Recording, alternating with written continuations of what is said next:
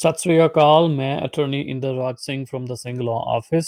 ਤੇ ਤੁਹਾਡਾ ਸਵਾਗਤ ਹੈ ਜੀ ਦਾ ਪੰਜਾਬੀ ਲਾਇਰ ਪੋਡਕਾਸਟ ਦੇ ਵਿੱਚ ਤੇ ਇਹ ਹੈ ਜੀ ਐਪੀਸੋਡ ਨੰਬਰ 6 ਤੇ ਅੱਜ ਦਾ ਜਿਹੜਾ ਐਪੀਸੋਡ ਹੈ ਜੀ, ਇਹ ਹੈ ਜੀ ਕੈਲੀਫੋਰਨੀਆ ਲਾਅ ਸਪੈਸਿਫਿਕ ਬਿਕਾਜ਼ ਅੱਜ ਆਪਾਂ ਗੱਲ ਕਰਾਂਗੇ ਫੈਮਿਲੀ ਲਾਅ ਬਾਰੇ ਸਪੈਸੀਫਿਕਲੀ ਜੋ ਕਿ ਡਿਵੋਰਸ ਕੈਲੀਫੋਰਨੀਆ ਵਿੱਚ ਡਿਵੋਰਸ ਕੇਸਸ ਨੇ ਉਹਦੇ ਬਾਰੇ। ਅਨਲਾਈਕ ਇਮੀਗ੍ਰੇਸ਼ਨ ਜਿਹੜੇ ਫੈਮਿਲੀ ਲਾਅ ਹੈ ਉਹ ਸਟੇਟ ਬਾਈ ਸਟੇਟ ਬੇਸਡ ਹੁੰਦੇ ਨੇ। ਸੋ ਅੱਜ ਦਾ ਜਿਹੜਾ ਐਪੀਸੋਡ ਹੈ, ਉਹ ਸਿਰਫ ਕੈਲੀਫੋਰਨੀਆ ਦੇ ਜਿਹੜੇ ਰਹਿਣ ਵਾਲੇ ਨੇ, ਉਹਨਾਂ ਦੇ ਵਾਸਤੇ ਹੈ। ਸੁਣਤੇ ਨੂੰ ਕੋਈ ਵੀ ਸਕਦਾ ਹੈ, ਪਰ ਜਿਹੜੀ ਇਹ ਇਨਫੋਰਮੇਸ਼ਨ ਹੈ ਬੇਸਿਕਲੀ ਉਹ ਕੈਲੀਫੋਰਨੀਆ ਦੇ ਵਿੱਚ ਰਹਿੰਦੇ ਨੇ, ਉਹਨਾਂ ਵਾਸਤੇ ਹੀ ਜ਼ਿਆਦਾ ਕੰਮ ਆਵੇਗੀ। ਬਿਕਾਜ਼ ਅਗੇਨ ਫੈਮਿਲੀ ਲਾਅ ਜਿਹੜੀ ਹੈ, ਉਹ ਇੱਕ ਸਟੇਟ ਸਪੈਸਿਫਿਕ ਲਾਅ ਹੈ। It's not a nationally applicable law ਤੇ ਅੱਜ ਦੇ ਐਪੀਸੋਡ ਵਿੱਚ ਆਪਾਂ ਡਿਸਕਸ ਕਰਾਂਗੇ ਵੀ ਡਾਈਵੋਰਸ ਪ੍ਰੋਸੈਸ ਕੈਲੀਫੋਰਨੀਆ ਦੇ ਵਿੱਚ ਕੀ ਹੈ। uh, ਕਿਵੇਂ ਸ਼ੁਰੂ ਹੁੰਦਾ ਹੈ ਡਿਵੋਰਸ ਦਾ ਕੇਸ ਕਿਹੜੇ ਕਿਹੜੇ ਉਹਦੇ ਵਿੱਚ ਫਾਰਮ ਲੱਗਦੇ ਨੇ। ਉਸ ਤੋਂ ਇਲਾਵਾ ਡਿਫਾਲਟ ਡਿਵੋਰਸ ਕੀ ਹੈ ਤੇ ਉਹਦਾ ਪ੍ਰੋਸੈਸ ਕੀ ਹੈ। ਤੇ ਤੁਸੀਂ ਇਹ ਜਿਹੜਾ ਡਿਵੋਰਸ ਪ੍ਰੋਸੈਸ ਹੈ, ਤੁਸੀਂ ਅਟਾਰਨੀ ਤੋਂ ਬਿਨਾਂ ਵੀ ਕਰ ਸਕਦੇ ਹੋ, ਕਿ ਤੁਹਾਨੂੰ ਅਟਾਰਨੀ ਦੀ ਲੋੜ ਪਵੇਗੀ। ਤੇ ਇਹਦੇ ਵਿੱਚ ਹੋਰ ਵੀ ਆਪਾਂ ਡਿਸਕਸ ਕਰਾਂਗੇ, ਜਿਹੜੇ ਕਿ ਕਾਫੀ ਥੋੜਨੀ ਇਸ਼ੂਸ ਨੇ ਫੈਮਿਲੀ ਲਾਅ ਦੇ ਵਿੱਚ। ਜਿਵੇਂ ਕਿ ਜੇ ਕਿਸੇ ਦਾ ਘਰ-ਬਾਰ ਹੈ ਜਾਂ ਬਿਜ਼ਨਸ ਹੈ, ਉਹਦੀ ਡਿਵੀਜ਼ਨ ਆਫ ਐਸੈਟਸ ਜਿਹਨੂੰ ਆਪਾਂ ਕਹਿੰਦੇ ਆ ਉਹਦੇ ਬਾਰੇ ਗੱਲ ਕਰਾਂਗੇ। Child custody child support alimony ਹਨਾ? ਤੇ ਇੱਕ ਸਪੈਸੀਫਿਕਲੀ ਮੈਂ ਗੱਲ ਕਰਾਂਗਾ ਵੀ ਜੋ ਆਪਣੀਆਂ ਪੰਜਾਬੀ ਭੈਣਾਂ ਨੇ ਉਹਨਾਂ ਦੇ ਬਾਰੇ ਵਿੱਚ ਵੀ ਜਿਹੜਾ ਕੈਲੀਫੋਰਨੀਆ ਦਾ ਲਾਅ ਹੈ, ਉਹ ਕਿਵੇਂ ਉਹਨਾਂ ਨੂੰ ਫੇਲ ਕਰਦਾ ਹੈ, ਉਹਨਾਂ ਦੇ ਡਿਵੋਰਸ ਪ੍ਰੋਸੈਸ ਦੇ ਵਿੱਚ। ਤੇ ਇਹ ਸਭ ਕੁਝ ਆਪਾਂ ਡਿਸਕਸ ਕਰਾਂਗੇ ਅੱਜ ਦੇ ਐਪੀਸੋਡ ਦੇ ਵਿੱਚ। ਤੇ ਇਹਦੇ ਨਾਲ ਸ਼ੁਰੂ ਕਰਦੇ ਹਾਂ ਜੀ ਐਪੀਸੋਡ ਨੰਬਰ 6 ਤੇ ਐਪੀਸੋਡ ਸ਼ੁਰੂ ਕਰਨ ਤੋਂ ਪਹਿਲਾਂ ਛੋਟੀ ਜਿਹੀ ਰਿਕੁਐਸਟ ਜੇ ਤੁਸੀਂ ਸਾਡੇ ਪੋਡਕਾਸਟ ਨੂੰ ਹਜੇ ਤੱਕ ਸਬਸਕ੍ਰਾਈਬ ਨਹੀਂ ਕੀਤਾ ਸੋ ਪਲੀਜ਼ ਤੁਸੀਂ ਸਾਡੇ ਪੋਡਕਾਸਟ ਨੂੰ ਫਾਲੋ ਕਰੋ ਸਬਸਕ੍ਰਾਈਬ ਕਰੋ। ਸਾਡਾ ਪੋਡਕਾਸਟ ਸਪੋਟੀਫਾਈ ਤੇ ਐਪਲ ਪੋਡਕਾਸਟ Amazon Music ਇਹਨਾਂ ਉੱਪਰ ਅਵੇਲੇਬਲ ਹੈ ਆਡੀਓ ਫਾਰਮੈਟ ਦੇ ਵਿੱਚ। ਸੋ ਤੁਸੀਂ ਸਾਨੂੰ Spotify, Samsung, Amazon Music ਤੇ Apple Podcast ਸਬਸਕ੍ਰਾਈਬ ਕਰ ਸਕਦੇ ਹੋ। ਤੇ ਤੁਸੀਂ ਸਾਡੇ YouTube ਚੈਨਲ @thesinglawoffice ਸਾਨੂੰ ਉੱਥੇ ਵੀ ਤੁਸੀਂ ਫਾਲੋ ਕਰੋ ਸਬਸਕ੍ਰਾਈਬ ਕਰੋ। ਤੇ ਇਸ ਤੋਂ ਇਲਾਵਾ ਜੀ ਜਿਨ੍ਹਾਂ ਨੇ ਸਾਨੂੰ ਫਾਲੋ ਕੀਤਾ ਹੈ, ਉਹਨਾਂ ਦਾ ਬਹੁਤ ਬਹੁਤ ਧੰਨਵਾਦ। YouTube ਦੇ ਉੱਪਰ ਕਾਫੀ ਅੱਛਾ ਰਿਸਪਾਂਸ ਆਇਆ ਹੈ ਪੋਡਕਾਸਟ ਦਾ। ਸੋ ਉਮੀਦ ਕਰਦੇ ਹਾਂ ਵੀ ਅੱਗੇ ਵੀ ਤੁਸੀਂ ਇਦਾਂ ਹੀ ਸਾਡੀ ਸਪੋਰਟ ਕਰਦੇ ਰਹੋਗੇ। ਤੇ ਜੇ ਤੁਹਾਨੂੰ ਸਾਡੇ ਐਪੀਸੋਡ ਪਸੰਦ ਨੇ, ਇੱਕ ਹੋਰ ਰਿਕੁਐਸਟ ਹੈ ਜੀ ਕਿ ਤੁਸੀਂ ਪਲੀਜ਼ ਇਹਨਾਂ ਨੂੰ ਸ਼ੇਅਰ ਵੀ ਕਰੋ ਤਾਂ ਕਿ ਜਿਹੜੀ ਇਨਫੋਰਮੇਸ਼ਨ ਹੈ ਵੱਧ ਤੋਂ ਵੱਧ ਲੋਕਾਂ ਤੱਕ ਪਹੁੰਚ ਸਕੇ। ਤੇ ਸਭ ਤੋਂ ਪਹਿਲਾਂ ਆਪਾਂ ਗੱਲ ਕਰਾਂਗੇ ਕਿ ਕੈਲੀਫੋਰਨੀਆ ਦੇ ਵਿੱਚ ਤੁਸੀਂ ਡਿਵੋਰਸ ਕਿਵੇਂ ਸ਼ੁਰੂ ਕਰ ਸਕਦੇ ਹੋ ਜਾਂ ਡਿਵੋਰਸ ਸ਼ੁਰੂ ਕਰਨ ਦਾ ਕੀ ਪ੍ਰੋਸੈਸ ਹੈ? ਬੇਸਿਕ ਕੁਐਸਚਨ ਜਿਹੜਾ ਸਾਨੂੰ ਆਉਂਦਾ ਹੈ ਵੀ ਕਿਹੜੀ ਪਾਰਟੀ ਵਾਲੇ ਡਿਵੋਰਸ ਫਾਈਲ ਕਰੇ, ਵੀ ਮੈਨੂੰ ਕਰਨਾ ਚਾਹੀਦਾ ਹੈ ਜਾਂ ਮੇਰੀ ਸਪਾਊਸ ਨੂੰ ਕਰਨਾ ਚਾਹੀਦਾ ਹੈ? ਕੈਲੀਫੋਰਨੀਆ ਲਾ ਵਿੱਚ ਡਸਨਟ ਮੈਟਰ ਕਿ ਪਹਿਲੇ ਡਿਵੋਰਸ ਕੌਣ ਫਾਈਲ ਕਰਦਾ ਹੈ। ਦੋਵਾਂ ਵਿੱਚ ਕੋਈ ਵੀ ਸਪਾਊਸ ਜਿਹੜੀ ਹੈਗੇ ਨੇ, ਉਹ ਡਿਵੋਰਸ ਦੀ ਪਟੀਸ਼ਨ ਲਾ ਸਕਦੇ ਨੇ ਕੋਰਟ ਨੂੰ ਵਿੱਚ। ਇੱਕ ਕਾਫੀ ਪਤਾ ਨਹੀਂ ਕਮਿਊਨਿਟੀ ਦੇ ਵਿੱਚ ਥੋੜਾ ਜਿਹਾ ਮਿਸ ਅੰਡਰਸਟੈਂਡਿੰਗ ਕਹਿ ਲਵੋ ਹੈਗੀ ਹੈ ਕਿ ਜਿਹੜਾ ਪਹਿਲੇ ਡਿਵੋਰਸ ਫਾਈਲ ਕਰਦਾ ਹੈ ਕੋਰਟ ਉਹਨੂੰ ਕਾਫੀ ਕੁਝ ਗ੍ਰਾਂਟ ਕਰ ਦਿੰਦਾ ਹੈ, ਜੋ ਵੀ ਉਹਦੇ ਵਿੱਚ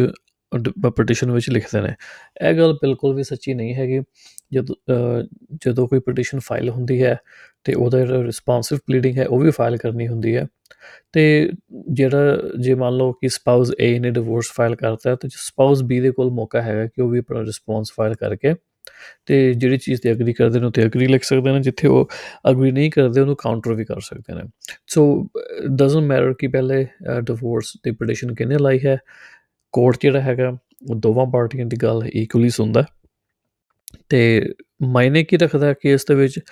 ਕਿ ਤੁਸੀਂ ਆਪਣਾ ਕੇਸ ਕਿਵੇਂ ਤਿਆਰ ਕਰ ਰਹੇ ਹੋ ਤੇ ਕਿਵੇਂ ਤੁਸੀਂ ਉਹਨੂੰ, ਜਿਹੜੀ ਇਨਫੋਰਮੇਸ਼ਨ ਹੈ, ਤੁਸੀਂ ਉਹ ਜੱਜ ਦੇ ਅੱਗੇ ਪ੍ਰੈਜ਼ੈਂਟ ਕਰ ਰਹੇ ਹੋ? ਕੋਰਟ ਜਿਹੜਾ ਹੈ, ਉਹ ਐਵੀਡੈਂਸ ਦੇ ਬੇਸਿਸ ਤੇ ਚੱਲਣਾ। ਪਰਸਨਲ ਥਿੰਗਸ ਕਾਫੀ ਹੁੰਦੀਆਂ ਨੇ।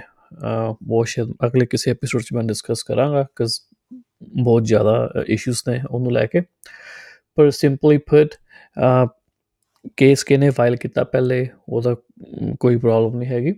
ਕੋਈ ਵੀ ਪਾਰਟੀ ਕੇਸ ਫਾਈਲ ਕਰ ਸਕਦੀ ਹੈ ਤੇ ਕੋਈ ਵੀ ਜਿਹੜੀ ਦੂਜੀ ਪਾਰਟੀ ਹੈ ਉਹ ਉਹਨੂੰ ਰਿਸਪੌਂਸਿਵ ਪਲੀਡਿੰਗ ਪਾ ਕੇ ਤੇ ਆਪਣਾ ਜਵਾਬ ਤੇ ਆਪਣੀ ਜਿਹੜੀ ਇਨਫੋਰਮੇਸ਼ਨ ਹੈ ਕੋਰਟ ਦੇ ਸਾਹਮਣੇ ਰੱਖ ਸਕਦੇ ਨੇ।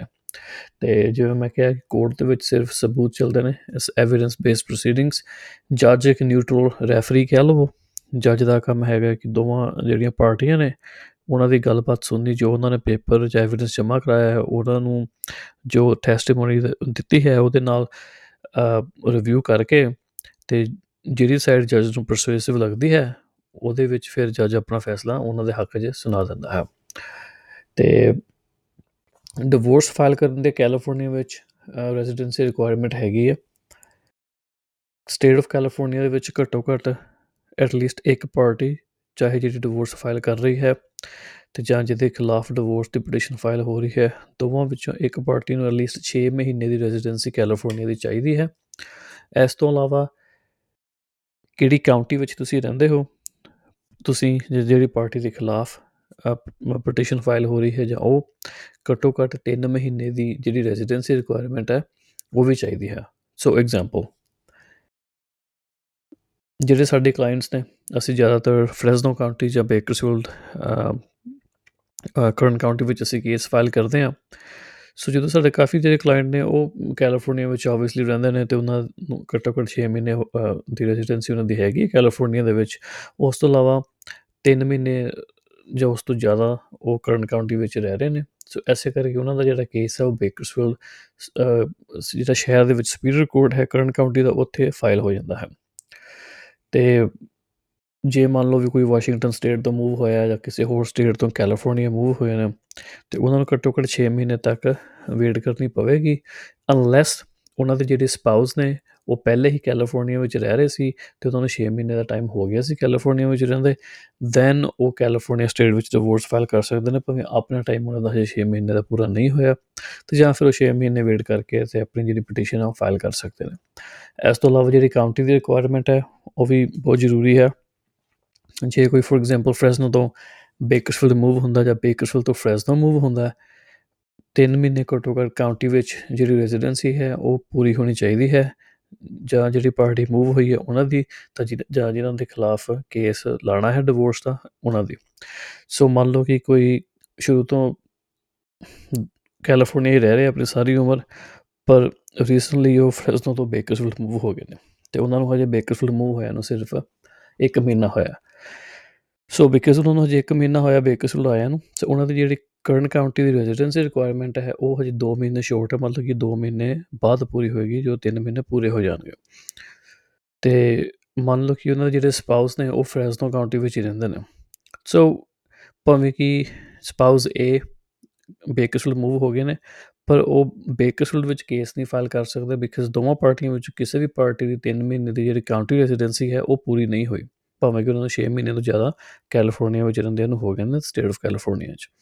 ਸੋ ਉਹਨਾਂ ਕੋਲ ਦੋ ਆਪਸ਼ਨ ਹਨ ਸਪਾਊਸ ਦੇ ਕੋਲ। ਜਾਂ ਤੇ ਉਹ 2 ਮਹੀਨੇ ਵੇਟ ਕਰਕੇ ਕੇਸ ਜਿਹੜਾ ਹੈ, ਉਹ current county superior court Bakersfield ਵਿੱਚ ਲਾ ਸਕਦੇ ਨੇ। ਤੇ ਜਾਂ ਫਿਰ ਉਹ ਆਪਣਾ ਕੇਸ ਫ੍ਰੈਸਨੋ ਕਾਉਂਟੀ ਵਿੱਚ ਲਾ ਸਕਦੇ ਨੇ ਬਿਕਾਜ਼ ਜਿਹੜੀ ਉਹਨਾਂ ਦੀ ਆਪਣੀ ਵੀ ਚਲੋ ਰਿਕੁਆਇਰਮੈਂਟ ਉੱਥੇ ਸੀ, ਪਰ ਉਹਨਾਂ ਜਿਹੜੀ ਸਪਾਊਸ ਬੀ ਹੈ, ਉਹ ਹਜੇ ਵੀ ਫ੍ਰੈਸਨੋ ਕਾਉਂਟੀ ਵਿੱਚ ਰਹਿ ਰਹੇ ਨੇ ਤੇ ਉਹਨਾਂ ਨੂੰ 3 ਮਹੀਨੇ ਤੋਂ ਜ਼ਿਆਦਾ ਹੋ ਗਏ ਫ੍ਰੈਸਨੋ ਕਾਉਂਟੀ ਵਿੱਚ ਰਹਿੰਦੇ ਨੇ ਬਿਕਾਜ਼ ਉਹ ਸ਼ੁਰੂ ਤੋਂ ਉੱਥੇ ਨੇ। ਸੋ ਇਹਨਾਂ ਦੋਵਾਂ ਆਪਸ਼ਨ ਵਿੱਚੋਂ ਕੋਈ ਵੀ ਆਪਸ਼ਨ ਸਿਲੈਕਟ ਕਰ ਸਕਦੇ ਨੇ। Now forum shopping wise obviously ਜੇ ਉਹ ਫ੍ਰੈਸਨੋ ਕਾਉਂਟੀ ਫਾਈਲ ਕਰਦੇ ਨੇ, ਤੇ ਜਿਹੜੀ ਸਪਾਊਸ ਬੀ ਹੈ, ਉਹਦੇ ਵਾਸਤੇ ਕਨਵੀਨੀਅੰਟ ਲੋਕੇਸ਼ਨ ਹੋ ਜਾਏਗੀ ਬਿਕਾਜ਼ ਉਹ ਫ੍ਰੈਸਨੋ ਰਹਿੰਦੇ ਨੇ। ਤੇ ਜਿਹੜੀ ਸਪਾਊਸ ਇਹ ਹੈ, ਇਹਨਾਂ ਨੂੰ ਐਵਰੀ ਟਾਈਮ ਫ੍ਰੈਸਨੋ ਕਾਉਂਟੀ ਜਾਣਾ ਪਏਗਾ। ਤੇ ਹੁਣ ਆਪਾਂ ਗੱਲ ਕਰਦੇ ਹਾਂ ਜੀ ਕਿ ਕੈਲੀਫੋਰਨੀਆ ਵਿੱਚ ਡਿਵੋਰਸ ਲੈਣ ਵਾਸਤੇ ਕੋਈ ਕਾਰਨ ਚਾਹੀਦਾ ਹੈ ਕਿ ਨਹੀਂ ਚਾਹੀਦਾ। ਸਾਨੂੰ ਇਹ ਕੁਐਸਚਨ ਪੰਜਾਬੀ ਕਮਿਊਨਿਟੀ ਵਿੱਚ ਵੀ ਆਉਂਦਾ ਹੈ। ਗੋਰੀ ਕਮਿਊਨਿਟੀ ਵਿੱਚ ਵੀ ਆਉਂਦਾ ਹੈ ਮੈਕਸੀਕਨ ਜਾਂ ਨੌਨ ਜਾਂ ਲੈਟਨ ਕਮਿਊਨਿਟੀ ਹੈ ਔਰ ਅਦਰ ਨਾਨ ਪੰਜਾਬੀ ਕਮਿਊਨਿਟੀਜ਼ ਤਾਂ ਆਪਾਂ ਕਹਿ ਸਕਦੇ ਹਾਂ। ਸਾਰਿਆਂ ਵਿੱਚੋਂ ਸਾਨੂੰ ਕੁਐਸਚਨ ਆਉਂਦਾ ਕਿ ਮੈਨੂੰ ਵੀ ਕਾਰਨ ਚਾਹੀਦਾ ਹੈ ਡਿਵੋਰਸ ਵਾਸਤੇ ਤੇ ਜਾਂ ਫਿਰ ਵੀ ਸਪਾਊਸ ਬੀ ਨੇ ਜਾਂ ਸਪਾਊਸ ਨੇ ਮੇਰੇ ਖਿਲਾਫ ਡਿਵੋਰਸ ਫਾਈਲ ਕਰਤਾ ਹੈ, ਉਹਨੂੰ ਕਿਵੇਂ ਰੋਕ ਸਕਦੇ ਹਾਂ? ਸਾਡੇ ਕੁਝ ਸਾਡੇ ਵਿੱਚ ਕੋਈ ਝਗੜਾ ਨਹੀਂ ਸੀ, ਕੋਈ ਲੋਇਲਟੀ ਇਸ਼ੂ ਨਹੀਂ ਸੀ ਕੋਈ ਡੋਮੈਸਟਿਕ ਵਾਇਲੈਂਸ ਦਾ ਇਸ਼ੂ ਨਹੀਂ ਸੀ, ਫਿਰ ਵੀ ਡਿਵੋਰਸ ਫਾਈਲ ਕਰਤਾ ਤੇ ਮੈਂ ਡਿਵੋਰਸ ਨਹੀਂ ਦੇਣਾ ਚਾਹੁੰਦਾ ਜਾਂ ਨਹੀਂ ਦੇਣਾ ਚਾਹੁੰਦੀ, ਤੇ ਉਹ ਡਿਵੋਰਸ ਜਿਹੜੀ ਪ੍ਰੋਸੀਡਿੰਗਸ ਆਪਾਂ ਉਹਨਾਂ ਨੂੰ ਕਿੱਦਾਂ ਰੋਕ ਸਕਦੇ ਹਾਂ? ਉਹਦਾ ਜੋ ਮੈਂ ਉਹਨਾਂ ਨੂੰ ਸਮਝਾਉਣਾ ਵੀ ਮੈਂ ਪੋਡਕਾਸਟ ਤੇ ਕਵਾਂਗਾ ਵੀ California according to California law and policy and procedures divorce ਵਾਸਤੇ ਕੋਈ ਕਾਰਨ ਨਹੀਂ ਚਾਹੀਦਾ ਕੈਲੀਫੋਰਨੀਆ ਵਿੱਚ। ਵੈਦਰ ਕੋਈ ਲੋਇਲ ਸੀ ਜਾਂ ਕੋਈ ਡੋਮੈਸਟਿਕ ਵਾਇਲੈਂਸ ਇਸ਼ੂ ਸੀ ਆਬਵੀਅਸਲੀ ਜਿਹੜੇ ਇਸ਼ੂਸ ਨੇ they will lead to divorce proceedings ਪਰ ਜੇ ਇਹ ਇਸ਼ੂਸ ਨਹੀਂ ਵੀ ਹੈਗੇ ਤੇ ਤੇ ਜੇ ਦੋ ਲੋਕ ਆਪਸ 'ਚ ਇਕੱਠੇ ਨਹੀਂ ਰਹਿਣਾ ਚਾਹੁੰਦੇ ਤੇ ਉਹ ਕਿਸੇ ਵੀ ਟਾਈਮ ਡਿਵੋਰਸ ਜਿਹੜੀ ਪਟੀਸ਼ਨ ਉਹਨੂੰ ਫਾਈਲ ਕਰ ਸਕਦੇ ਨੇ। ਤੇ ਡਿਵੋਰਸ ਪਟੀਸ਼ਨ ਨੂੰ ਫਾਈਲ ਕਰਨ ਤੋਂ ਬਾਅਦ ਆਬਵੀਅਸਲੀ ਜੋ ਕੋਰਟ ਦਾ ਪ੍ਰੋਸੈਸ ਹੈ they can get divorce through that process um ਇਹਦਾ leading question specially Punjabi communities ਵਿੱਚ ਆਉਂਦਾ ਹੈ ਕਿ ਕਾਰਨ ਕੀ ਚਾਹੀਦਾ ਹੈ ਜਾਂ ਵੀ ਮੈਂ ਇਹ ਐਕਟ ਨਹੀਂ ਕੀਤੀ ਜਾਂ ਮੈਂ ਬੀ ਐਕਟ ਨਹੀਂ ਕੀਤੀ M because these acts are absent ਫਿਰ ਵੀ ਡਿਵੋਰਸ ਫਾਈਲ ਹੋ ਗਿਆ ਜਾਂ ਉਹਨੂੰ ਕਿਵੇਂ ਰੋਕਿਆ ਜਾ ਸਕਦਾ ਹੈ ਆਈ ਥਿੰਕ ਕਿਤੇ ਨਾ ਕਿਤੇ ਜਿਹੜੀ ਅੰਡਰਸਟੈਂਡਿੰਗ ਹੈ and again I am not an expert in Indian law at all ਤੇ ਨਾ ਹੀ ਮੈਨੂੰ ਇੰਡੀਅਨ ਕਾਨੂੰਨ ਬਾਰੇ ਨਾ ਪਤਾ ਹੈ ਪਰ ਜਿਹੜੀ ਮੇਰੀ ਥੋੜੀ ਬਹੁਤ ਅੰਡਰਸਟੈਂਡਿੰਗ ਮੇਰੀ ਹੋਈ ਹੈ after reading few articles it seems ਕਿ ਜਿਹੜਾ ਇੰਡੀਆ ਦਾ ਫੈਮਿਲੀ ਕੋਰਟ ਸੈਕਸ਼ਨ ਹੈ ਉਹਦੇ ਵਿੱਚ to get a divorce there needs to be a reason like you know for a divorce be domestic violence job you know uh,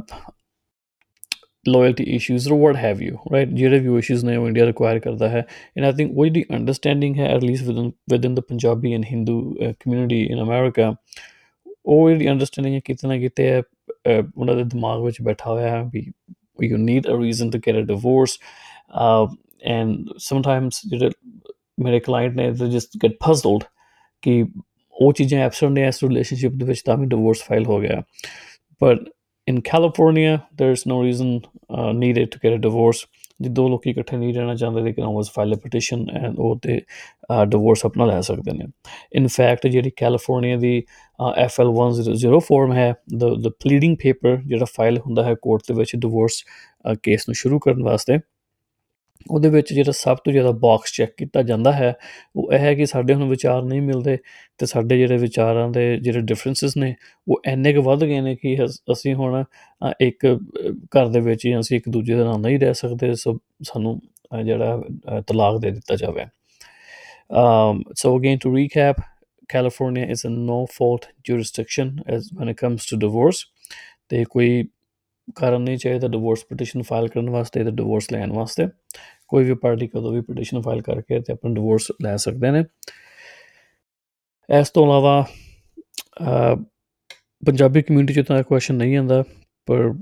you know we get questions a lot of time ਕਿ ਕਈ ਲੋਕੀ ਸਾਨੂੰ paper work ਵਾਸਤੇ hire ਕਰਨਾ ਚਾਹੁੰਦੇ ਨੇ because ਉਹ ਸਾਡੀ ਫੀਸ ਨਹੀਂ ਅਫੋਰਡ ਕਰ ਪਾਉਂਦੇ। ਸੋ ਕਾਫੀ ਕੁਐਸਚਨਸ ਆਉਂਦੇ ਨੇ ਕਿ ਕਿ ਮੈਨੂੰ ਲਾਇਰ ਚਾਹੀਦਾ ਹੈ ਡਿਵੋਰਸ ਪ੍ਰੋਸੈਸ ਵਾਸਤੇ ਕਿ ਨਹੀਂ। ਇਹਦਾ ਆਨਸਰ ਜਿਹੜਾ ਹੈ ਇਟ ਰੀਲੀ ਡਿਪੈਂਡਸ ਮੇਰੀ ਪ੍ਰੈਕਟਿਸ ਥੋੜੀ ਡਿਫਰੈਂਟ ਹੈ।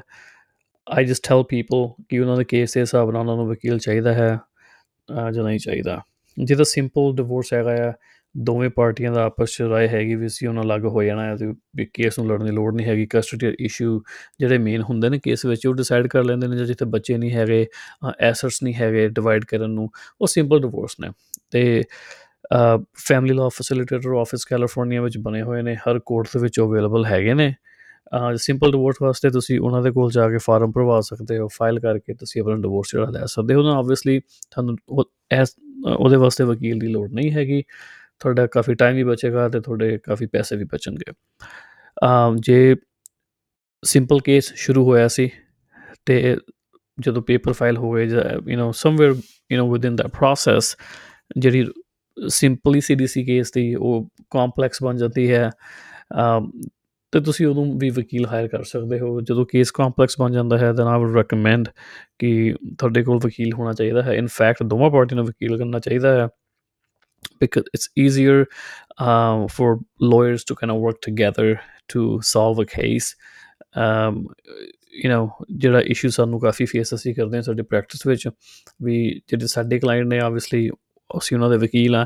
ਪਰ ਕਈ ਵਾਰ ਦੂਜੀ ਪਾਰਟੀ ਜਿਹੜੀ ਹੈ ਉਹ ਵਕੀਲ ਨਹੀਂ ਕਰਦੇ। ਐਂਡ ਜੋ ਉਹਨਾਂ ਨੇ ਫਿਲਮਾਂ 'ਚ ਵੇਖਿਆ ਹੁੰਦਾ ਜਾਂ ਟੀਵੀ 'ਚ ਉਹਨਾਂ ਨੇ ਦੇਖਿਆ ਹੁੰਦਾ, ਨਾਟਕਾਂ, ਨੂਟਕਾਂ ਦੇ ਵਿੱਚ, ਤੇ ਜਿਹੜੀ ਉਹਨਾਂ ਦੀ ਉਹ ਅੰਡਰਸਟੈਂਡਿੰਗ ਹੈ ਲਾਅ ਦੀ, ਉਹ ਇਸ ਕੇਸ ਵਿੱਚ ਲੈ ਆਉਂਦੇ ਨੇ ਸੋ ਕਾਫੀ ਡਿਫਿਕਲਟ ਹੋ ਜਾਂਦਾ ਹੈ ਉਹਨਾਂ ਨੂੰ ਸਮਝਾਉਣਾ ਕਿ ਐਦਾਂ ਕੇਸ ਨਹੀਂ ਲੜਿਆ ਜਾ ਸਕਦਾ। ਸੋ ਸਾਨੂੰ ਕਾਫੀ ਵਾਰ ਹੈਰਿੰਗ ਵਿੱਚ ਵੀ ਆਬਜੈਕਟ ਕਰਨਾ ਪੈਂਦਾ ਉਹਨਾਂ ਦੇ ਟੈਸਟੀਮਨੀ ਤੇ, ਉਹਨਾਂ ਦੇ ਐਵੀਡੈਂਸ ਤੇ ਤੇ ਉਹ ਹੋਰ ਫਰਸਟ੍ਰੇਟ ਹੋ ਜਾਂਦੇ ਨੇ ਕਿ ਜੱਜ ਨੇ ਮੇਰੀ ਗੱਲ ਨਹੀਂ ਸੁਣੀ। ਜਦ ਕਿ ਇਨ ਫੈਕਟ ਲੀਗਲੀ ਉਹ ਐਵੀਡੈਂਸ ਜਿਹੜਾ ਹੈ ਸਹੀ ਤਰੀਕੇ ਨਾਲ ਪੇਸ਼ ਨਹੀਂ ਕੀਤਾ ਗਿਆ obviously as a lawyer my job is to advocate for my client ਅਸੀਂ ਉਹਨੂੰ ਆਬਜੈਕਟ ਕਰਕੇ ਤੇ ਕੇਸ ਵਿੱਚੋਂ ਕਢਾ ਦਿੰਦੇ ਆ ਸੋ ਜੇ ਦੋਵੇਂ ਪਾਸੇ ਵਕੀਲ ਹੋਣ, ਦੋਵੇਂ ਵਕੀਲ ਪ੍ਰੋਸੈਸ ਸਮਝਦੇ ਨੇ ਬਿਕਾਜ਼ ਦੋਵੇਂ ਵਕੀਲ ਰੋਜ਼ ਕੋਰਟ ਵਿੱਚ ਹੁੰਦੇ ਨੇ they understand how the process works ਜਿਹੜੇ ਕੰਪਲੈਕਸ ਕੇਸਿਸ ਨੇ ਉਹਨਾਂ ਨੂੰ ਸੈਕਸ਼ਨ ਬਾਈ ਸੈਕਸ਼ਨ ਜਿਹੜੇ ਸਮਝਦਾਰ ਵਕੀਲ ਨੇ, ਉਹ ਸੋਲਵ ਕਰ ਸਕਦੇ ਨੇ। ਹਾਂ, ਕਈ ਵਾਰ ਸਿਚੁਏਸ਼ਨ ਐਸੀ ਬਣ ਜਾਂਦੀ ਹੈ ਕਿ no matter what the lawyers do ਕਈ ਵਾਰ ਪਾਰਟੀਆਂ ਜਿਹੜੀਆਂ ਨੇ ਉਹ ਨਹੀਂ ਸਮਝੌਤਾ ਕਰਨਾ ਚਾਹੁੰਦੀਆਂ ਉਹ ਟ੍ਰਾਇਲ ਤੇ ਜਾਣਾ ਚਾਹੁੰਦੀਆਂ ਨੇ at that point you know as a lawyer you just go do your job and you you know fight the case but to recap the answer ਕਿ do I need a lawyer in my divorce case it depend ਕਰਦਾ ਹੈ ਤੁਹਾਡਾ case ਕਿੰਨਾ simple ਹੈ ਤੇ ਕਿੰਨਾ complex ਹੈ and based on that ਤੁਸੀਂ ਉਹ ਡਿਸੀਜਨ ਜਿਹੜਾ ਹੈ ਲੈ ਸਕਦੇ ਹੋ at the very least you know get a consultation ਸਾਡੇ ਆਫਿਸ ਤੋਂ ਜਾਂ ਕੋਈ ਵੀ wherever wherever you live ਕੋਈ ਵੀ ਤੁਸੀਂ ਵਕੀਲ ਹਾਇਰ ਕਰਨਾ ਚਾਹੁੰਦੇ ਹੋ ਆਈ ਆਲਵੇਸ ਰეკਮੈਂਡ ਕਿ ਘੱਟੋ ਘੱਟ ਇੱਕ ਦੋ ਵਕੀਲ ਦੇ ਕੋਲ ਜਾ ਕੇ ਤੁਸੀਂ ਜਿਹੜੀ ਕੰਸਲਟੇਸ਼ਨ ਲਵੋ, ਚਾਹੇ ਉਹ ਫ੍ਰੀ ਹੈ, ਚਾਹੇ ਉਹ ਪੇਡ ਹੈ। ਇੱਕ ਤਾਂ ਤੁਹਾਨੂੰ ਕੰਸਲਟੇਸ਼ਨ ਵਿੱਚ ਤੁਹਾਡੇ ਲੀਗਲ ਆਪਸ਼ਨਸ ਨੇ, ਉਹ ਵਕੀਲ ਸਮਝਾ ਸਕਦਾ ਹੈ। ਕਈ ਵਾਰ ਲੋਕਾਂ ਦੀ ਕੋਈ ਅੰਡਰਸਟੈਂਡਿੰਗ ਹੁੰਦੀ ਹੈ ਆਪਣੀ, ਪਰ ਲੀਗਲੀ ਉਹ ਜਿਹੜੀ ਅੰਡਰਸਟੈਂਡਿੰਗ ਹੈ ਉਹ ਰੈਲੇਵੈਂਟ ਨਹੀਂ ਹੁੰਦੀ। ਸੋ ਜਦੋਂ ਤੁਸੀਂ ਕੰਸਲਟੇਸ਼ਨ ਲੈਂਦੇ ਹੋ, ਤੁਹਾਨੂੰ ਇੱਕ ਤਾਂ ਤੁਹਾਡੇ ਆਪਸ਼ਨਸ ਪਤਾ ਲੱਗ ਜਾਂਦੇ ਨੇ ਤੁਹਾਡੀ ਪਿਕਚਰ ਵੀ ਜਿਹੜੇ ਜੇ ਵਕੀਲ ਵਧੀਆ ਤਰ੍ਹਾਂ ਆਪਣੀ ਜੌਬ ਕਰੇ ਤਾਂ ਜਿਹੜੀ ਕੰਸਲਟੇਸ਼ਨ ਵਿੱਚ ਹੈ ਜੋ ਤੁਹਾਡੇ ਇਸ਼ੂਜ਼ ਨੇ ਤੇ ਤੁਹਾਡੇ ਟੋਟਲ ਕੇਸ ਦੀ ਜਿਹੜੀ ਇੱਕ ਓਵਰਵਿਊ ਤੁਸੀਂ ਕਹਿ ਲਓ, ਉਹ ਫਿਰ ਵਕੀਲ ਚੰਗੀ ਤਰ੍ਹਾਂ ਤੁਹਾਨੂੰ ਸਮਝਾ ਸਮਝਾ ਸਕਦਾ ਹੈ ਜਾਂ ਸਮਝਾ ਸਕਦੀ ਹੈ ਵਕੀਲ। ਤੇ ਉਹਦੇ ਬੇਸਿਸ ਤੇ ਤੁਸੀਂ ਵੀ ਡਿਸੀਜਨ ਵਧੀਆ ਲੈ ਸਕਦੇ ਹੋ ਕਿ ਵੈਦਰ ਤੁਹਾਨੂੰ ਡਿਵੋਰਸ ਲੈਣਾ ਚਾਹੀਦਾ ਹੈ, ਜੇ ਲੈਣਾ ਹੈ ਤਾਂ ਤੁਹਾਡੇ ਕੀ ਕੀ ਇਸ਼ੂਜ਼ ਆ ਸਕਦੇ ਨੇ, ਕਿੰਨਾ ਤੁਹਾਡਾ ਬਜਟ ਹੋਣਾ ਚਾਹੀਦਾ ਡਿਵੋਰਸ ਵਾਸਤੇ, ਕਿੰਨਾ ਕੇਸ ਸਿੰਪਲ ਹੈ, ਕਿੰਨਾ ਕੇਸ ਕੰਪਲਿਕੇਟਡ ਹੈ। So you know at at the very least ਜਾ ਕੇ ਕੰਸਲਟੇਸ਼ਨ ਲਵੋ ਵਕੀਲ ਦੇ ਕੋਲ ਗੈਟ ਯੂਰ ਆਪਣੇ ਕੇਸ ਫॉर ਇਨਫੋਰਮੇਸ਼ਨ ਲਵੋ। Um and then ਤੁਸੀਂ ਇੱਕ ਵਧੀਆ ਪੋਜੀਸ਼ਨ ਵਿੱਚ ਹੋਵੋਗੇ ਫੈਸਲਾ ਕਰਨ ਵਾਸਤੇ ਵੀ ਤੁਹਾਡਾ ਕੇਸ ਤੁਹਾਡੇ ਕੇਸ ਦੇ ਵਿੱਚ ਤੁਹਾਨੂੰ ਵਕੀਲ ਦੀ ਲੋੜ ਹੈਗੀ ਹੈ ਜਾਂ ਨਹੀਂ ਹੈਗੀ। ਪਰ ਜੇ ਤੁਸੀਂ ਕੇਸ ਸ਼ੁਰੂ ਕਰਨਾ ਹੈ ਸਿੰਪਲ ਕੇਸ ਹੈ। You don't need a lawyer just go to the family law facilitator office ਤੇ ਉਹ ਫੈਸਿਲਿਟੇਟਰ ਦੇ ਆਫਿਸ 'ਚ ਜਾ ਕੇ ਤੁਸੀਂ ਫਾਰਮ ਭਰ ਕੇ ਤੇ ਆਪਣਾ ਜਿਹੜਾ ਸਿੰਪਲ ਕੇਸ ਉਹਨੂੰ ਸ਼ੁਰੂ ਕਰ ਸਕਦੇ ਹੋ ਤੇ ਉਹਨੂੰ ਤੁਸੀਂ ਆਪਣੇ ਆਪ ਲੜ ਵੀ ਸਕਦੇ ਹੋ। ਪਰ ਜਦੋਂ ਕੇਸ ਕੰਪਲੈਕਸ ਬਣ ਜਾਵੇ I would recommend hiring a lawyer just to kind of make sure ਕਿ ਜਿਹੜੇ ਤੁਹਾਡੇ ਆਪਸ਼ਨਸ ਨੇ, ਉਹ ਪ੍ਰੀਜ਼ਰਵ ਕੀਤੇ ਜਾਣ ਐਟ ਦ ਵੈਰੀ ਲੀਸਟ ਤੇ ਕੋਈ ਤੁਹਾਡੇ ਨਾਲ ਉੱਥੇ ਹੋਣਾ ਚਾਹੀਦਾ ਕੋਰਟ ਦੇ ਵਿੱਚ ਫॉर ਕੰਪਲੈਕਸ ਕੇਸਸ ਤੁਹਾਡੇ ਵਾਸਤੇ ਫਾਈਟ ਕਰਨ ਵਾਸਤੇ। ਤੇ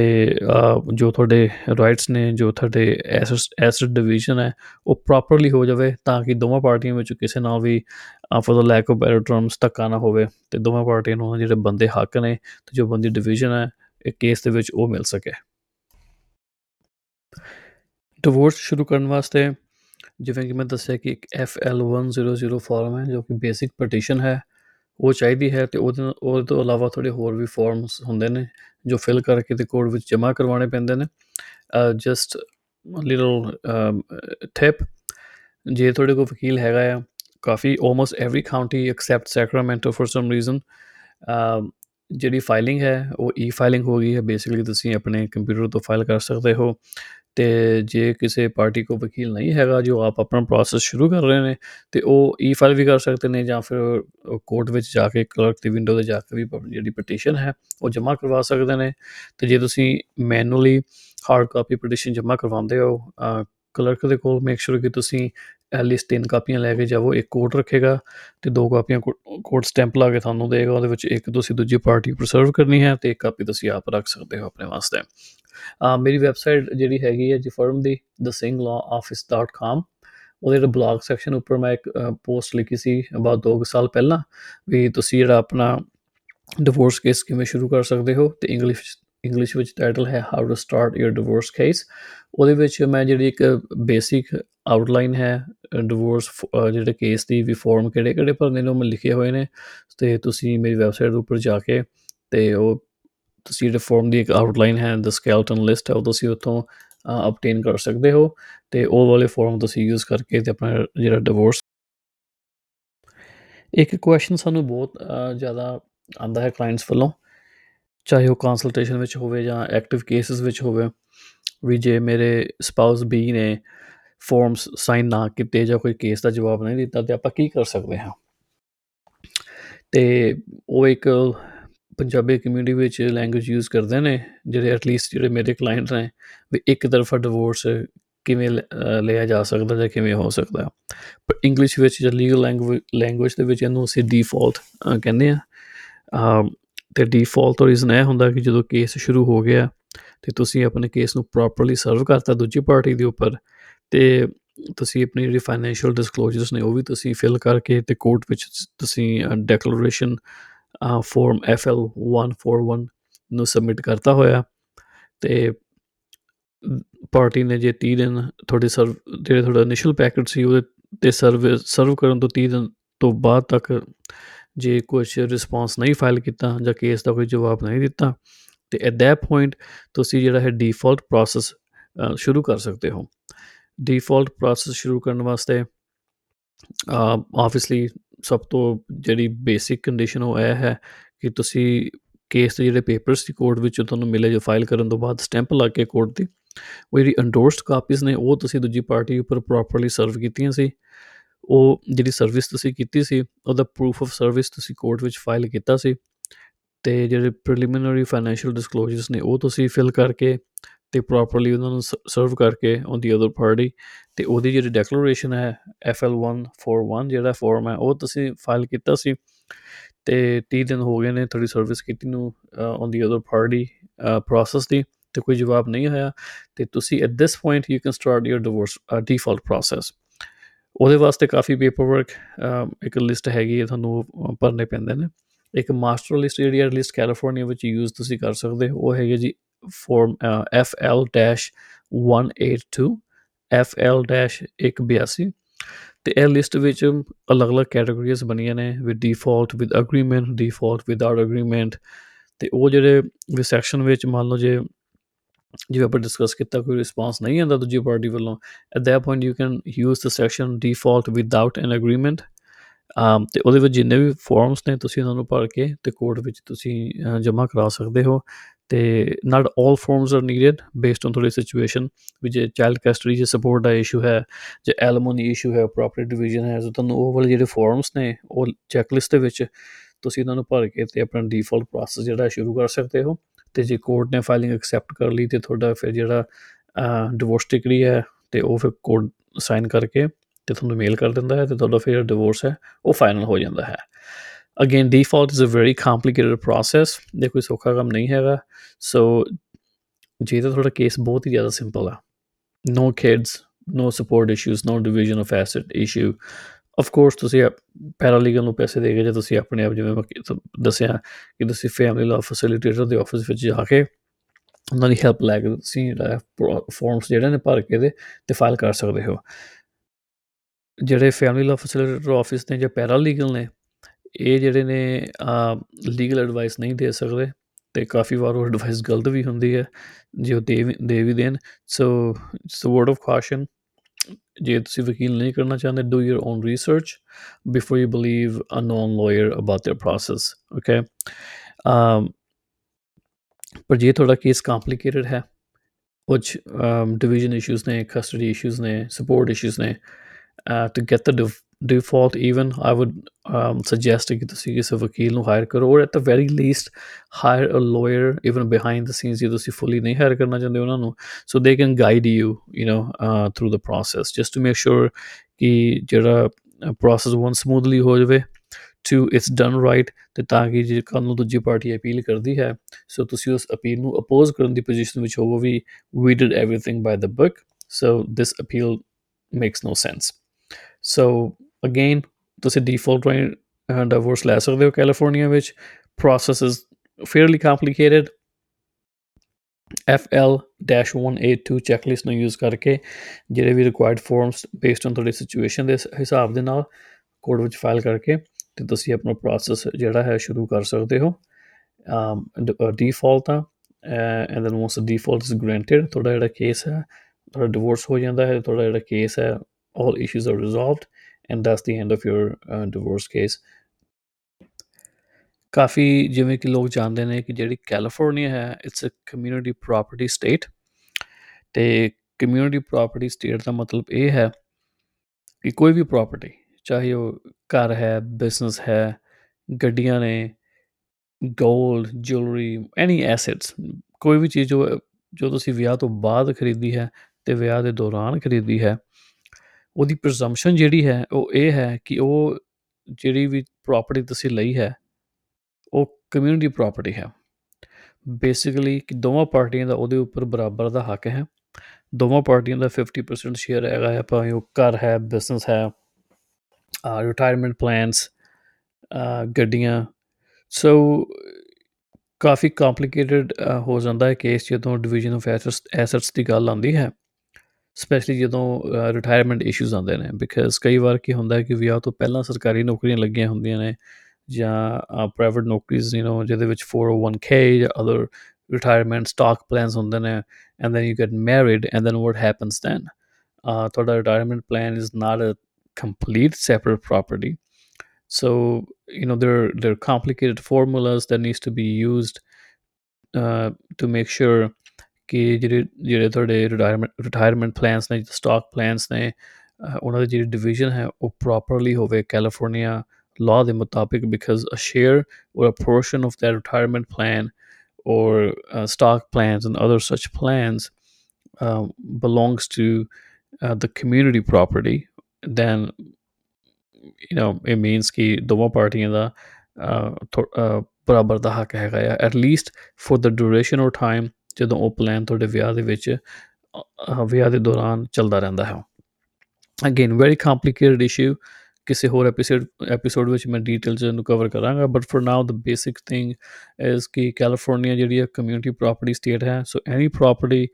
ਤੁਸੀਂ ਉਹ ਵਿਆਹ ਤੋਂ ਬਾਅਦ ਲੈਂਦੇ ਹੋ, ਤੇ ਵਿਆਹ ਦੇ ਦੌਰਾਨ you know by during the you know marriage ਉਹ ਕਮਿਊਨਿਟੀ ਪ੍ਰਾਪਰਟੀ ਹੈ ਬੇਸਿਕਲੀ ਵਾਟ ਇਟ ਮੀਨਸ ਕਿ ਦੋਵਾਂ ਪਾਰਟੀਆਂ ਦਾ ਬਰਾਬਰ ਦਾ ਹੱਕ ਹੈ 50 50%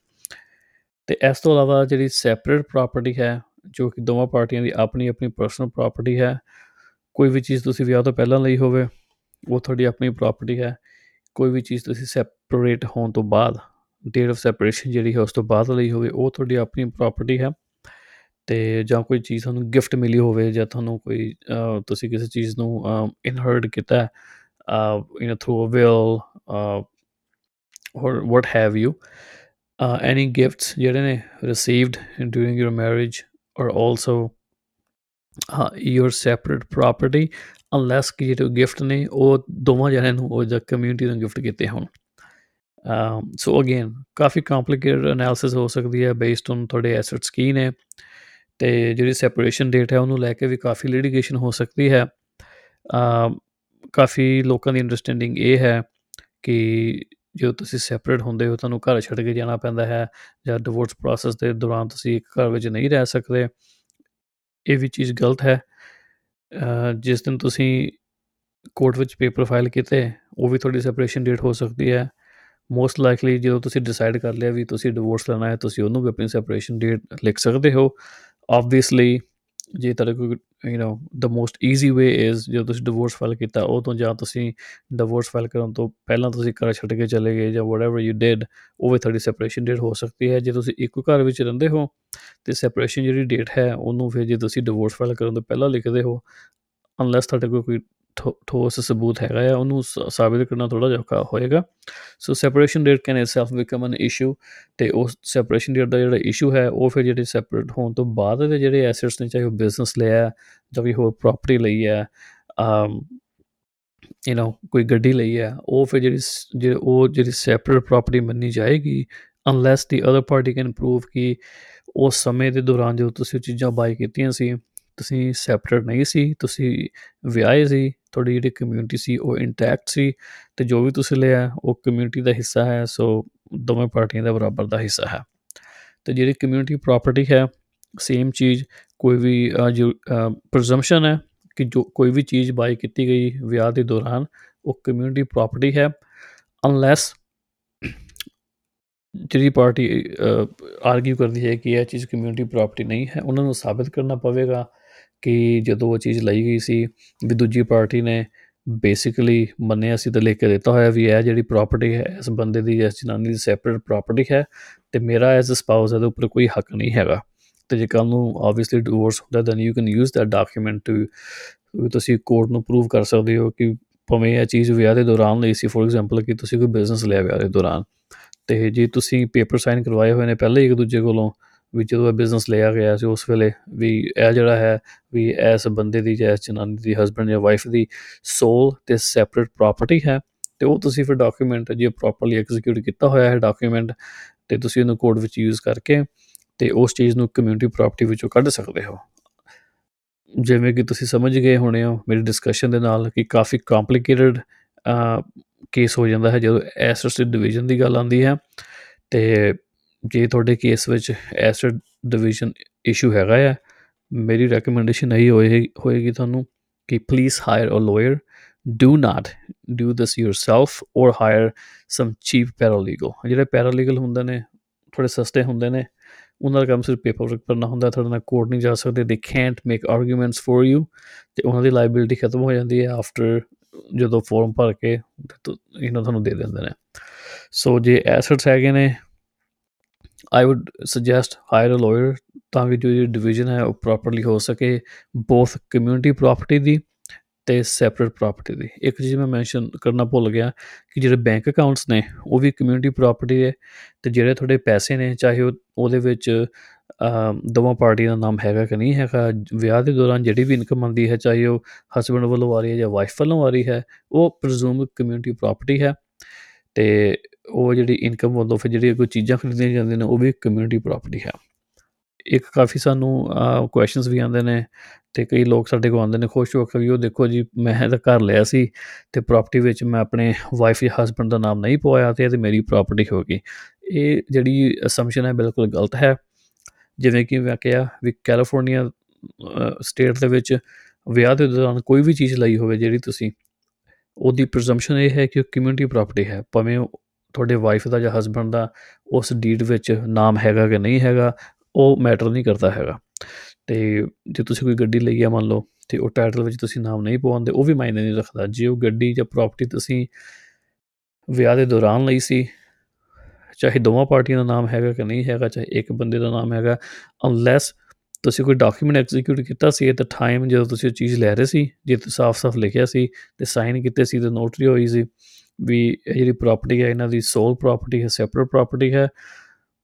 ਉਸ ਤੋਂ ਇਲਾਵਾ ਜਿਹੜੀ ਪ੍ਰਾਪਰਟੀ ਹੈ, ਉਹ ਇਹੀ ਮੰਨੀ ਜਾਏਗੀ ਕਿ ਦੋਵਾਂ ਪਾਰਟੀਆਂ ਦੀ ਪ੍ਰਾਪਰਟੀ ਇਕੱਠੀ ਸੀ ਕਮਿਊਨਿਟੀ ਪ੍ਰਾਪਰਟੀ ਦੀ, ਚਾਹੇ ਦੋਵਾਂ ਪਾਰਟੀਆਂ ਦਾ ਨਾਮ ਵਿੱਚ ਹੋਵੇ ਟਾਈਟਲ ਦੇ ਚਾਹੇ ਨਾ ਹੋਵੇ।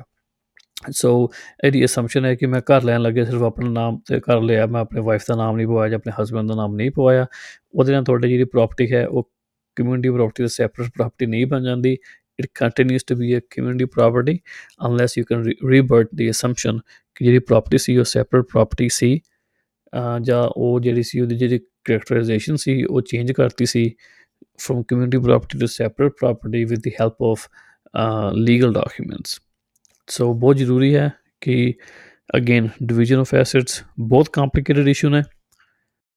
ਜੇ ਤੁਹਾਡੇ ਕੇਸ ਵਿੱਚ ਇਹ ਇਸ਼ੂ ਹੈਗਾ so please please please hire a lawyer ਜਿਹੜੇ ਵੀ ਲਾਇਰ ਲਾਇਰ ਤੁਸੀਂ ਟਰਸਟ ਕਰਦੇ ਹੋ please hire him or her do not do this yourself do not hire a chief paralegal okay? ਬਹੁਤ ਜ਼ਰੂਰੀ ਹੈ ਕਿ ਤੁਹਾਡੀ division of assets should be done through a lawyer ਉਸ ਤੋਂ ਇਲਾਵਾ ਜਿਹੜੇ ਘਰ ਦੇ ਇਸ਼ੂਸ ਨੇ Um, ਆਬਵੀਅਸਲੀ ਕਾਫੀ ਪਾਰਟੀਆਂ ਦੇ ਕੋਲ ਇੱਕ ਹੀ ਪ੍ਰਾਪਰਟੀ ਹੁੰਦੀ ਹੈ ਇੱਕ ਹੀ ਘਰ ਹੁੰਦਾ ਹੈ। ਸੋ ਦੈਨ ਵਾਟ ਹੈਪਨਸ ਕਿ ਜਦੋਂ ਡਿਵੋਰਸ ਹੋ ਰਿਹਾ ਵੀ ਉਹਦੀ ਡਿਵੀਜ਼ਨ ਕਿਵੇਂ ਹੋਵੇ? ਉਹਦੇ ਵਾਸਤੇ ਜੇ, ਜਿਹੜੀ ਪਾਰਟ ਜੇ ਪਾਰਟੀਆਂ ਆਪਸ ਸਹਿਮਤ ਹੋਣ ਵੀ ਹਸਬੰਡ ਕਵੇ ਵੀ ਵਾਈਫ ਨੂੰ ਵੀ ਤੂੰ ਘਰ ਰੱਖ ਲੈ, ਘਰ ਅਪਰੇਜ਼ ਕਰਵਾ ਕੇ, ਜੋ ਵੀ ਮੋਰਗੇਜ ਤੋਂ ਬਾਅਦ ਐਕੁਇਟੀ ਬਚਦੀ ਹੈ, ਉਹ 50 50 ਹੈ ਦੋਵਾਂ ਪਾਰਟੀਆਂ ਦੀ। ਸੋ ਮੈਂ ਤੁਹਾਨੂੰ ਐਗਜ਼ਾਮਪਲ ਦਿੰਨਾ। ਐਕਸਕਿਊਜ਼ ਮੀ ਵੀ ਜੇ 3 ਲੱਖ ਦਾ ਘਰ ਲਿਆ ਸੀ, ਤੇ 2 ਲੱਖ ਦਾ ਉੱਪਰ ਮੋਰਗੇਜ ਰਹਿ ਗਿਆ, ਤੇ at this time mortgage 2 lakh ਹੈ, ਤੇ ਤੁਹਾਨੂੰ ਜਿਹੜਾ 1 ਲੱਖ ਡਾਲਰ ਜਿਹੜਾ ਉੱਪਰਲਾ ਹੈ, ਉਹ ਐਕੁਇਟੀ ਹੈ ਘਰ ਦੇ। ਸੋ ਬੇਸਿਕਲੀ ਦੋਵਾਂ ਪਾਰਟੀਆਂ ਨੂੰ 50000 ਡਾਲਰ ਆਏਗਾ each with the exception of ਜਿਹੜੇ ਕ੍ਰੈਡਿਟਸ ਨੇ ਜਾਂ ਹੋਰ ਚੀਜ਼ਾਂ ਨੇ ਕੰਪਲਿਕੇਟਡ ਇਸ਼ੂਸ ਉਹ ਫਿਰ ਕਿਤੇ ਮੈਂ ਡਿਸਕਸ ਕਰਾਂਗਾ but for now let's keep it simple ਕਿ ਕੋਈ ਕ੍ਰੈਡਿਟ ਇਸ਼ੂ ਨਹੀਂ ਹੈਗੇ ਸਿੰਪਲ ਮੈਥ 3 ਲੱਖ ਦਾ ਘਰ ਸੀ 2 ਲੱਖ ਮੋਰਗੇਜ ਰਹਿ ਗਿਆ 1 ਲੱਖ ਡਾਲਰ ਐਕੁਇਟੀ ਹੈ ਦੋਵਾਂ ਪਾਰਟੀਆਂ ਨੂੰ 50000 50000 ਡਾਲਰ ਜਾਣਾ so at this point, there are two options. Or three actually, three options. One is ਕਿ ਪਾਰਟੀਆਂ ਆਪਸ ਚ ਰਜ਼ਾਮੰਦੀ ਕਰ ਲੈਣ ਵੀ ਹਸਬੰਡ ਜਾਂ ਵਾਈਫ ਵੀ ਇੱਕ ਜਣਾ ਘਰ ਰੱਖ ਲਵੇ ਰੀਫਾਈਨੈਂਸ ਕਰਵਾ ਕੇ ਜਾਂ ਹੋਰ ਕਿਸੇ ਮੀਨਸ ਦੇ ਨਾਲ ਦੂਜੀ ਪਾਰਟੀ ਨੂੰ 50000 ਡਾਲਰ ਦੇ ਕੇ ਤੇ ਆਪ ਘਰ ਰੱਖ ਲਵੇ ਤਾਂ everything will be the same ਤੇ ਉਹਦਾ ਨਾਮ ਵੀ ਨਿਕਲ ਜਾਏਗਾ ਕੋਰਟ ਦੇ ਡਿਸੀਜਨ ਰਾਈ and then the property will become sole and separate property of ਜਿਹਨੇ ਵੀ ਘਰ ਰੱਖਣਾ at that point option number 2 ਹੈਗਾ ਵੀ ਕੋਰਟ ਜਿਹੜਾ ਹੈ ਵੀ ਘਰ ਨੂੰ ਕਹੇ ਵੀ ਘਰ ਨੂੰ ਵੇਚ ਦਿਓ ਤੇ ਵੇਚਣ ਤੋਂ ਬਾਅਦ ਸਾਰੇ ਖਰਚੇ ਪੇਡ ਹੋਣ ਤੋਂ ਬਾਅਦ ਮੌਰਗੇਜ ਪੇਡ ਹੋਣ ਤੋਂ ਬਾਅਦ ਅ, ਜੋ ਵੀ ਬਚਦਾ ਦੋਵਾਂ ਪਾਰਟੀਆਂ ਦਾ ਅੱਧਾ ਅੱਧਾ ਆਪਸ਼ਨ ਨੰਬਰ 3 ਜਿਹੜੀ ਵੀ party you know a party can say ਕਿ ਮੈਂ ਸਪਾਊਸ A ਜਾਂ ਸਪਾਊਸ B ਨੂੰ ਗਿਫਟ ਕਰਦਾ ਹਾਂ ਜਾਂ ਕਰਦੀ ਹਾਂ ਘਰ ਸੋ ਕੋਈ ਇਸ਼ੂ ਨਹੀਂ ਹੈਗਾ ਡਿਵੀਜ਼ਨ ਦਾ I don't care. I just need a divorce. I don't care who takes the house. So, again, complicated issues. ਜੇ ਆਪਸ਼ਨ 1 ਵੀ ਕਰਨਾ ਆ ਤਾਂ ਵੀ it needs to go through a judicial process ਜੇ ਤੁਸੀਂ ਆਪਸ਼ਨ 2 ਵੀ ਕਰਦੇ ਹੋ ਵੀ ਘਰ ਨੂੰ ਵੇਚਣਾ ਆ ਉਹਨਾਂ ਤੁਹਾਡਾ ਕੇਸ ਥੋੜਾ ਹੋਰ ਲੰਬਾ ਹੋ ਜਾਂਦਾ ਹੈ। ਅਪਰੇਜ਼ਲ ਡਨ ਕਰਨੇ ਅਪਰੇਜ਼ਲ ਨੂੰ ਕੋਰਟ ਵਿੱਚ ਸਬਮਿਟ ਕਰਨਾ ਰੀਅਲ ਸਟੇਟ ਏਜੰਟ ਸਿਲੈਕਟ ਕਰਨੇ, ਘਰ ਦੀ ਸ਼ੋਇੰਗ ਕਰਨੀ, ਘਰ ਵੇਚਣਾ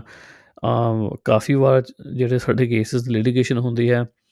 ਭਾਵੇਂ ਪਤਾ ਵੀ ਇਹ ਘਰ ਵਿਕਣਾ ਹੈ, ਦੋਵਾਂ ਪਾਰਟੀਆਂ ਨੂੰ ਵੇਚਣਾ ਵੀ ਚਾਹੁੰਦੇ ਨੇ, ਪਰ ਕਾਫੀ ਵਾਰ ਜਿਹੜੀ ਲਿਟੀਗੇਸ਼ਨ ਹੈ ਜਾਂ ਜਿਹੜੇ ਪੁਆਇੰਟਸ ਆਫ ਕੰਟੈਂਸ਼ਨ ਨੇ ਉਹ ਇਹ ਬਣ ਜਾਂਦੇ ਨੇ ਕਿ ਜਿਹੜੇ ਬੰਦਾ, ਵੀ ਜਿਹੜਾ ਰੀਅਲ ਸਟੇਟ ਏਜੰਟ ਨੇ ਉਹ ਦੂਜੀ ਪਾਰਟੀ ਨੂੰ ਜਾਣਦੇ ਸੀ ਜਾਂ ਜਾਣਦੇ ਨੇ, ਸੋ ਮੈਨੂੰ ਯੂ نو ਵੀ ਮੈਨੂੰ ਚੀਟ ਕਰ ਸਕਦੇ ਨੇ। ਸੋ ਕਾਫੀ ਵਾਰ ਜੱਜ ਦੇ ਕੋਲ ਤਰੀਕਾ ਲੈ ਕੇ ਨਾਮ ਸਬਮਿਟ ਕਰਕੇ ਤੇ ਉਹ ਫਿਰ ਜੱਜ ਸਿਲੈਕਟ ਕਰਦਾ ਵੀ ਰੀਅਲ ਸਟੇਟ ਏਜੰਟ ਕੌਣ ਹੋਏਗਾ ਤੇ ਜਾਂ ਫਿਰ ਦੋਵਾਂ ਪਾਰਟੀਆਂ ਸਹਿਮਤੀ ਦੇ ਨਾਲ ਸਿਲੈਕਟ ਕਰ ਸਕਦੀਆਂ ਨੇ ਤੇ ਫਿਰ ਵੀ ਜੱਜ ਨੂੰ ਅਪਰੂਵ ਕਰਨਾ ਪੈਂਦਾ ਹੈ।